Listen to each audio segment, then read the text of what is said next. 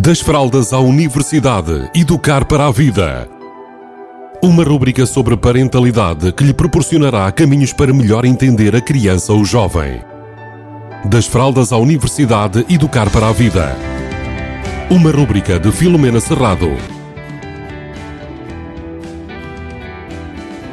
Olá, bem-vindos, bem-vindas.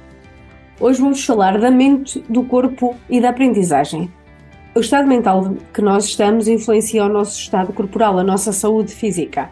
E a nossa saúde física ou o nosso bem-estar corporal influencia a nossa mente. O mesmo acontece com as nossas crianças. E muitas vezes nós recebemos aqueles recados, não é, que vêm da escola a dizer que, os nossos, que as nossas crianças estão a portar mal.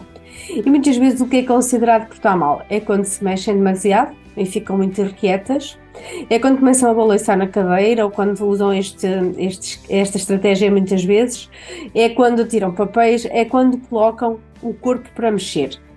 E o que é que vai acontecer? Nós, e aquilo que é suposto acontecer, é que eles fiquem quietos. E o que acontece é que quando nós ficamos muito quietos, o nosso cérebro adormece, porque o nosso corpo também não está a mexer. Então, se o corpo não mexe, o cérebro também fica com menos vontade de mexer. E agora vamos perceber, nós enquanto adultos, quando temos que estudar, fazer alguma coisa mais mental, como é que nós fazemos? Acredito que a maioria de nós, eu incluída, vamos fazer atividades que ponham o nosso corpo a mexer, seja atividades eh, em casa ou passear ou eh, comer qualquer coisa. Vamos fazer ali uma série de coisas antes de nos sentarmos ou sentirmos que estamos preparados e preparadas para ativar a nossa parte mental.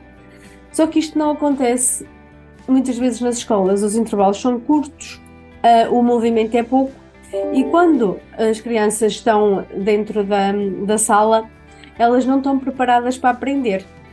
Então o que é que elas fazem? Elas põem o corpo a mexer para depois lhe dar essa motivação e essa aprendizagem. Nós, nas nossas escolas, provavelmente não estão preparadas para encarar isto como algo importante e natural. Ou seja, é importante mexer, saltar, correr, dentro das possibilidades, rebolar, trepar, para que, estimulando o corpo, o cérebro também seja estimulado.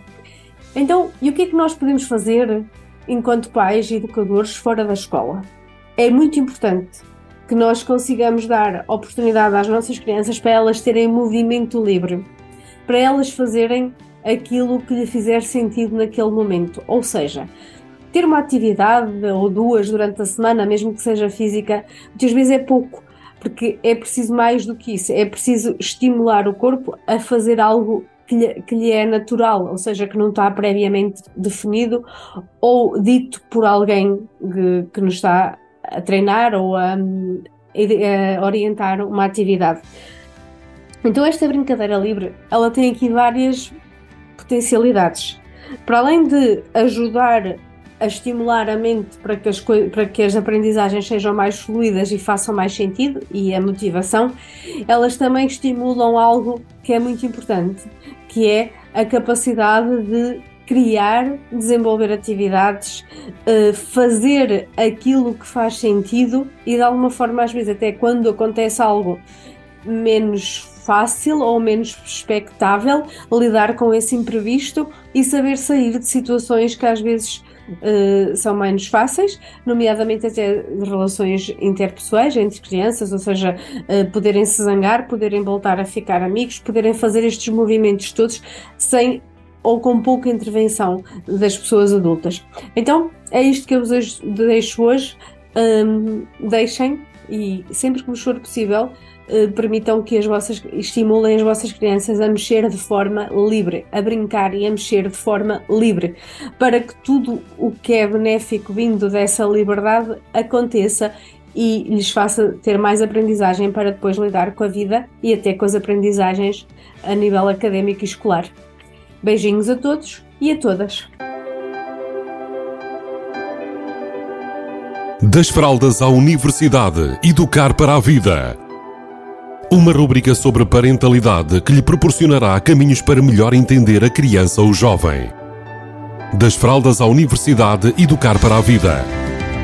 Uma rúbrica de Filomena Serrado.